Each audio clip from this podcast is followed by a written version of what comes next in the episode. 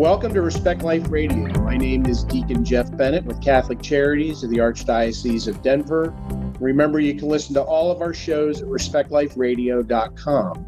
Today, our special guest is Bishop Athanasius Schneider. He's the auxiliary bishop of Astana, Kazakhstan, and also a staunch defender of the faith.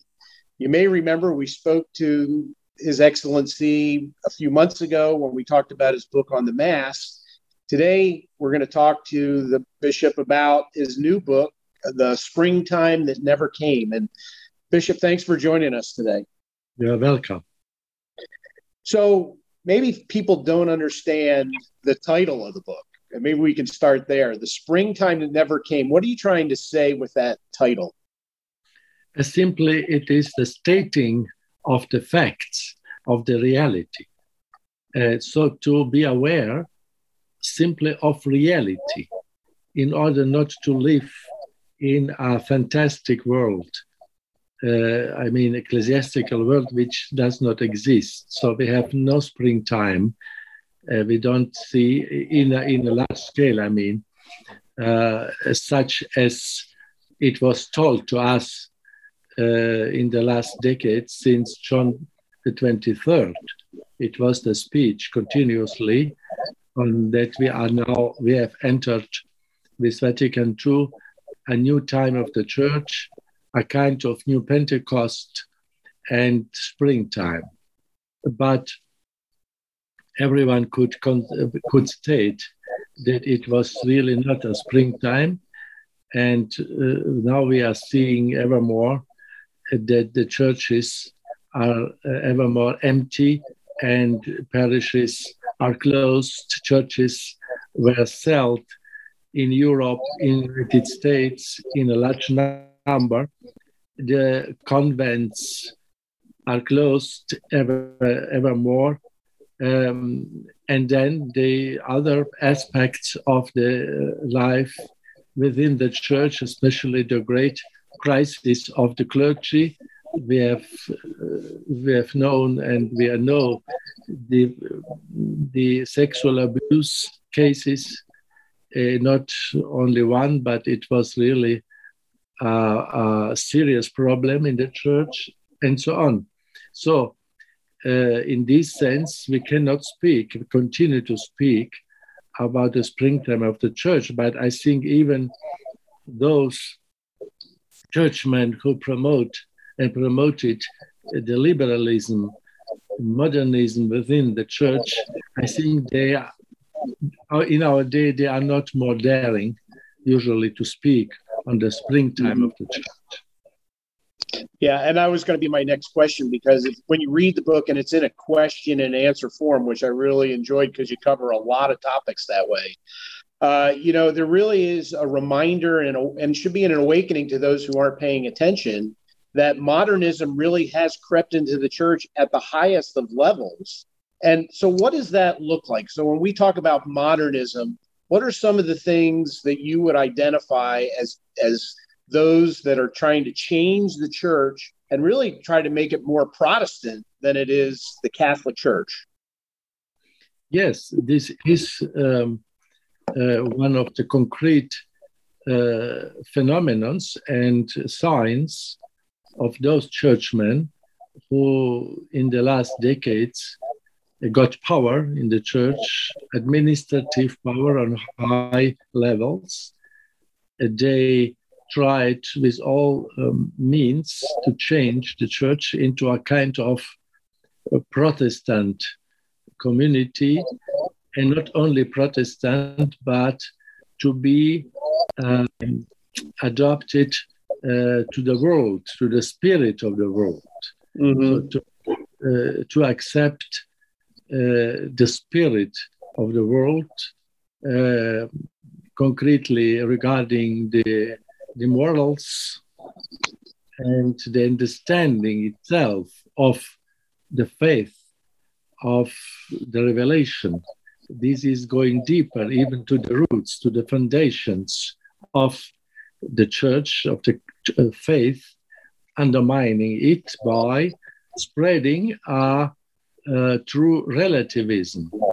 So that there is nothing uh, stable and all is always developing to another uh, reality. Uh, it is the so-called Hegelian philosophy of Hegel, who propagated this philosophy that everything is now will continuously changing, and we cannot uh, only be with that what we received from from the past, and we have continuously to we have to abandon the past and to adapt us to the reality of the history.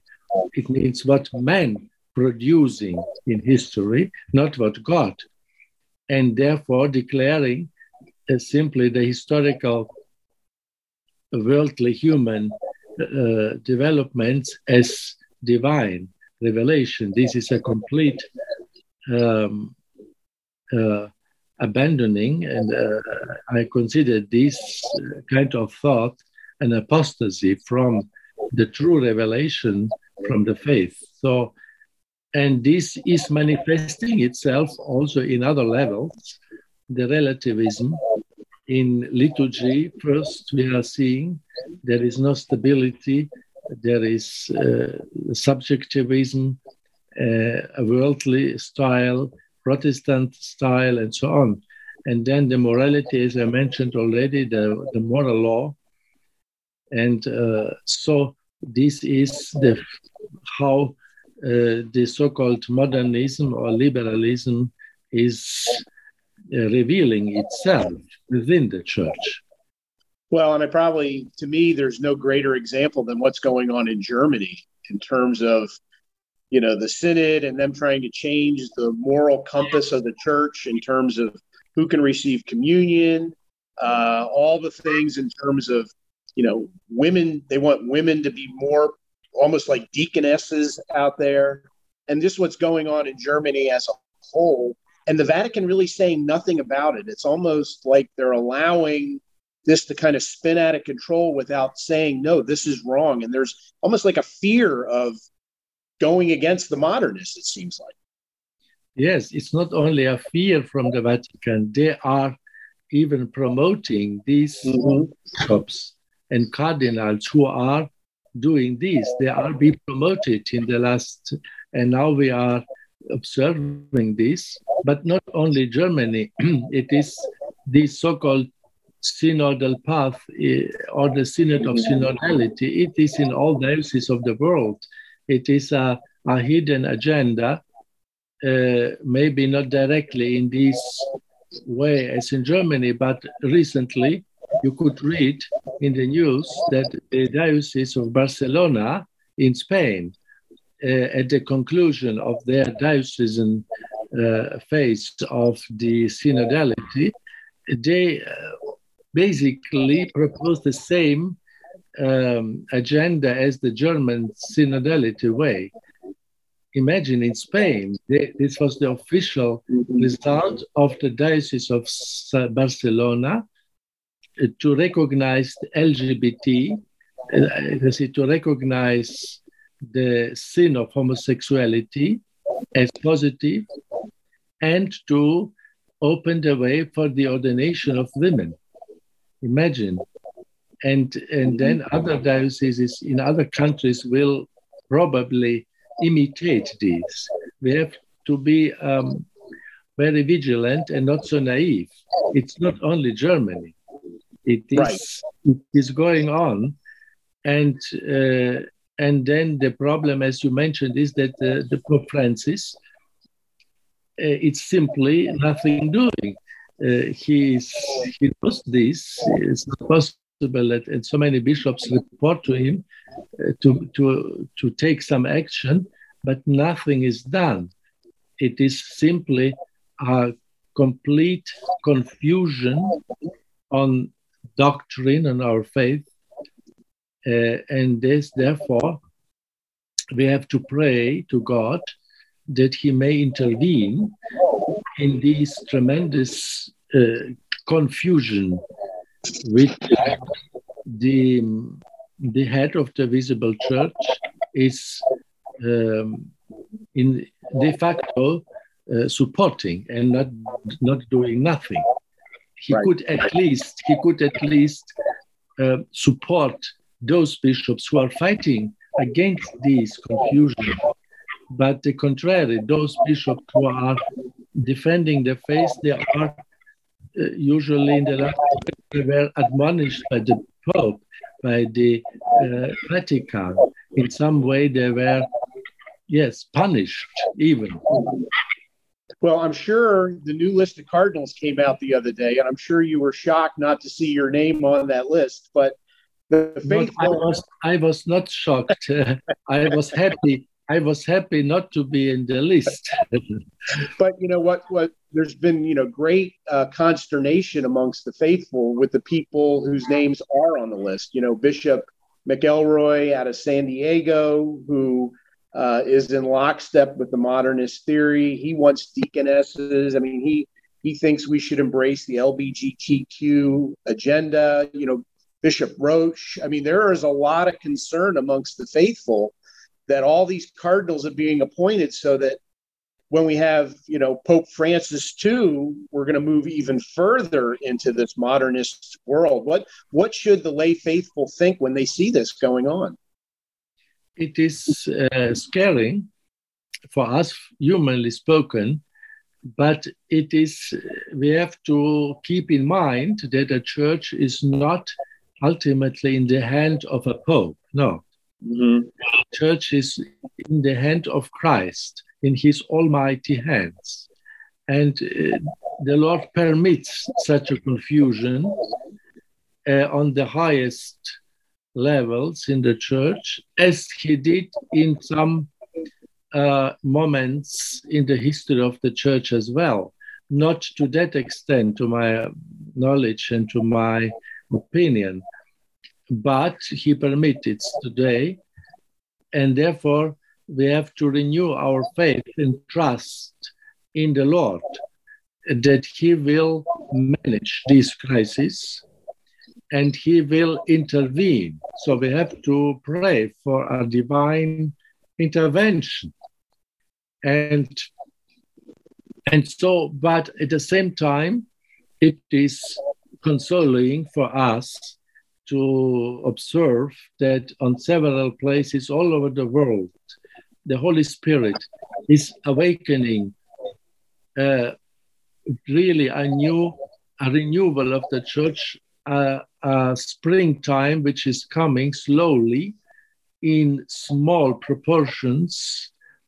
There are, again, uh, new priests, seminarians, young who are desiring to live the fullness and the integrity of the Catholic faith as it was in all ages, the beauty and the sacredness of the Holy Liturgy, of the holiness of the moral life, of the missionary zeal to save the souls and, uh, and to preach Christ to the non-Christians.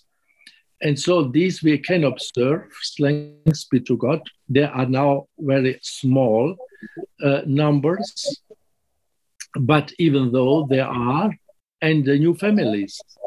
This is the work of God, that we have ever more new good Catholic families and places where the church, the faith is lived, uh, the Catholic faith in its fullness. It's slowly growing. I can observe this. They are still small, but I, I'm believing that these realities of the new priests, new young priests, new families are now signs of the coming of the true springtime of the church, which the time will God uh, determine. We have simply to do our work in this time. Well, and I think it's it's encouraging to hear that, because in the end, right, families can live the true faith within their homes. They know the true faith, and they know uh, when errors are preached or heresy is preached or talked about, what is right and what is wrong. And so we have to keep the course as Christ is our center, right? And it really is, we have that ability, and so we will never give that up. But the bottom line is, you know, we hear about the, you know, the apostles in the boat and the storm coming. right? Don't get out of the boat. The boat is Christ. And no matter how rocky it gets, we have to stay with Christ, right? Exactly, Deacon. This is a very good comparison. The boat in the sea uh, during the storm and the wind, and uh, Christ will raise up again, stand up and command to the storm to calm. So we have to, well, we can awaken the Lord as the apostles did in the boat, awaken him with our prayers.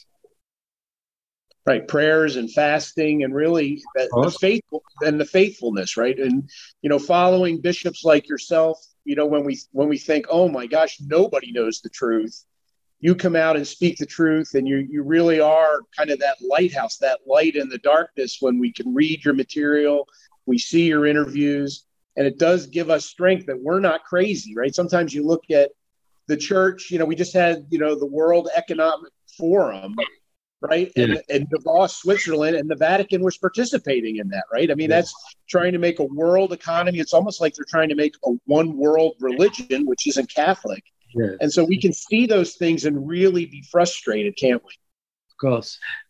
Uh, but um, we have to look, so not follow, well, what I'm doing, it is not my, my idea, my theology. Right.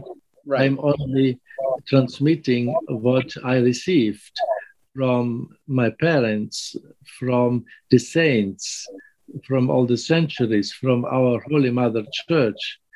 Uh, the Catholic faith will always remain the same. Uh, it, should not all, it should only deepen and to be more clear, more explicit, the beauty of all the truth of the Catholic Church. So, and uh, as you mentioned, the place of the beauty of the Catholic faith are the families, the Catholic families. And so I would encourage them to study continuously the good catechisms, the old catechism, which are more simpler and more clear. Like the Baltimore catechism, let us say, there are these old Spirago catechism with many examples.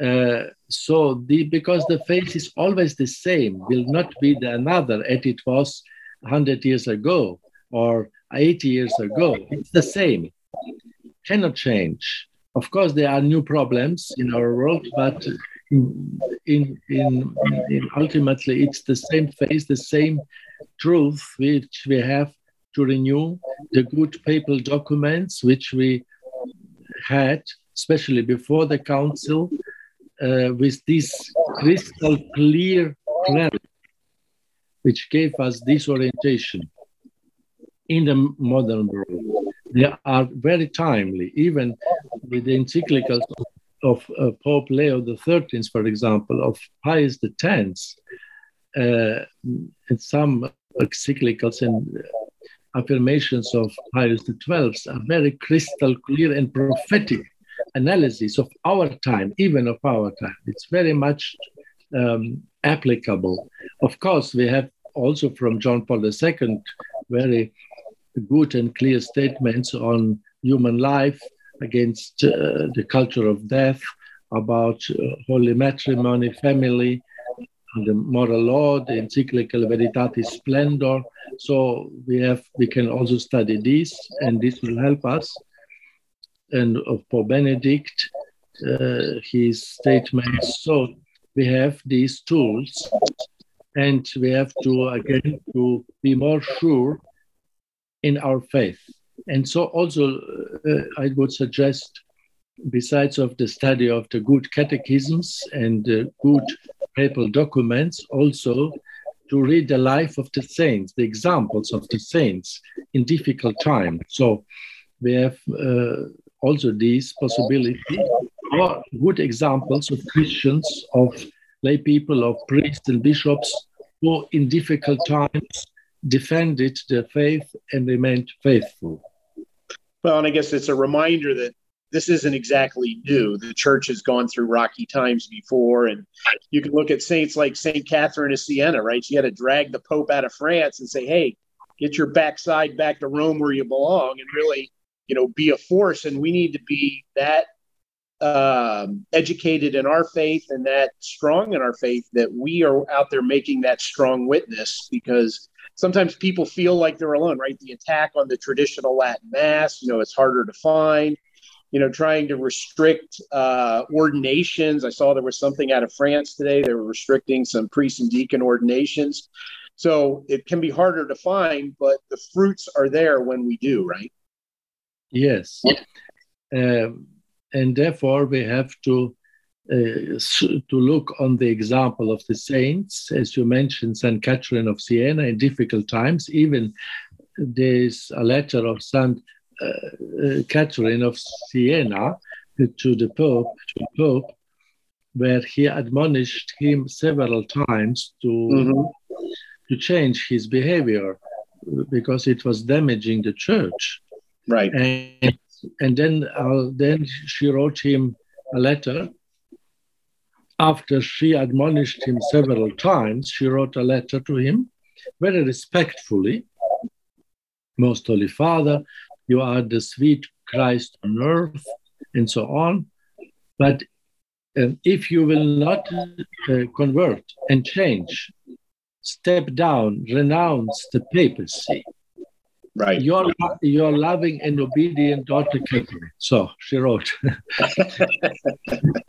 Well, I, bet, I guess, you know, and your point is, look, this has happened before, and that's when times get tough. That's when saints need to materialize, right? We need...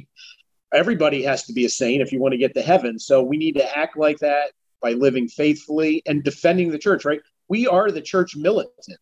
So exactly. And when we through... are, even when the saints, some saints rarely, but it did admonish even the Pope or the bishops of the Pope, they did this out of love for the church, not uh, in a kind of protest or anger or uh, disobedience. No, it was simply a, an expression of their love for Mother Church, and also uh, it was an expression for the love for the salvation of the soul of that Pope, of that concrete Pope, of that concrete Bishop who did not well his ministry, which Christ um, gave him. So it in this, we have to do this, the faithful.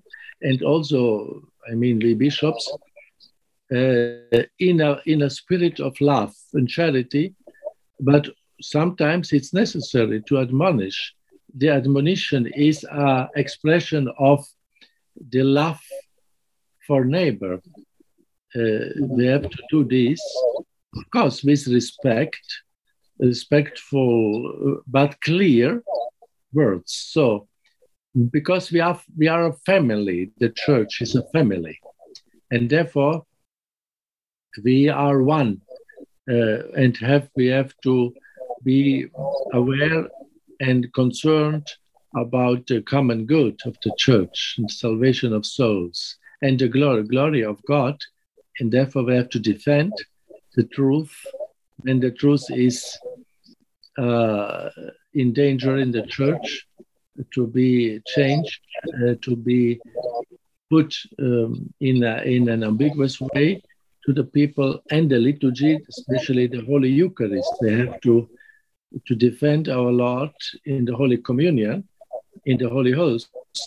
There is the majesty of our God hidden, and therefore it should be again a movement in the Church also to defend the sacredness, the majesty of the Holy Eucharist. Well, and I think, uh, you know, we just saw that from Archbishop Cordileone out of, out of San Francisco, right? If you read how he admonished Nancy Pelosi, the Speaker of the House here in the United States, it was with love, but it was firm, and he gave an example of why he was being pastoral, not being vindictive or politicizing the Eucharist. And that's kind of an example of the courage it takes. And, you know, unfortunately, not all the bishops, you know, we've seen comments from different ones, support or don't support, but people have to do the right thing and then just kind of let things go where they're going to go, right? But it's always defending the church, defending the Eucharist, and worrying about the salvation of souls, right? Exactly. This is should be always our motivation when we are uh, in our time. Uh, sometimes we, the bishops and the Pope, should take clear actions to protect the common good of the church, but also for the salvation of that soul uh, who is doing wrong, like politicians who are promoting uh, the mass murder of unborn children. This is a horrible crime. And, uh, and, and these politicians are uh, putting uh, their souls in danger, to lose their souls for all eternity. We cannot simply abandon them and encourage them implicitly to continue with their uh, work, with their sins. And we have to, at least in this case, it was a great uh, act of pastoral charity uh, of Archbishop Cordileone also, and uh, it was a courageous witness from him Uh, on the holiness of our Lord in the Eucharist. Thank you, Bishop. I can't believe how fast the time goes every time I interview you. Your book is tremendous, and I encourage people to go out to get the book, The Springtime That Never Came by Sophia Press Institute. If you want to understand the problems that are going on within the church and the hope each and every one of us has to be a saint and to change the way things are going, pick up this book. I highly encourage it. Respect Life Radio is produced by Catholic Charities in the Archdiocese of Denver. And remember, you can listen to all of our shows at respect life radio dot com.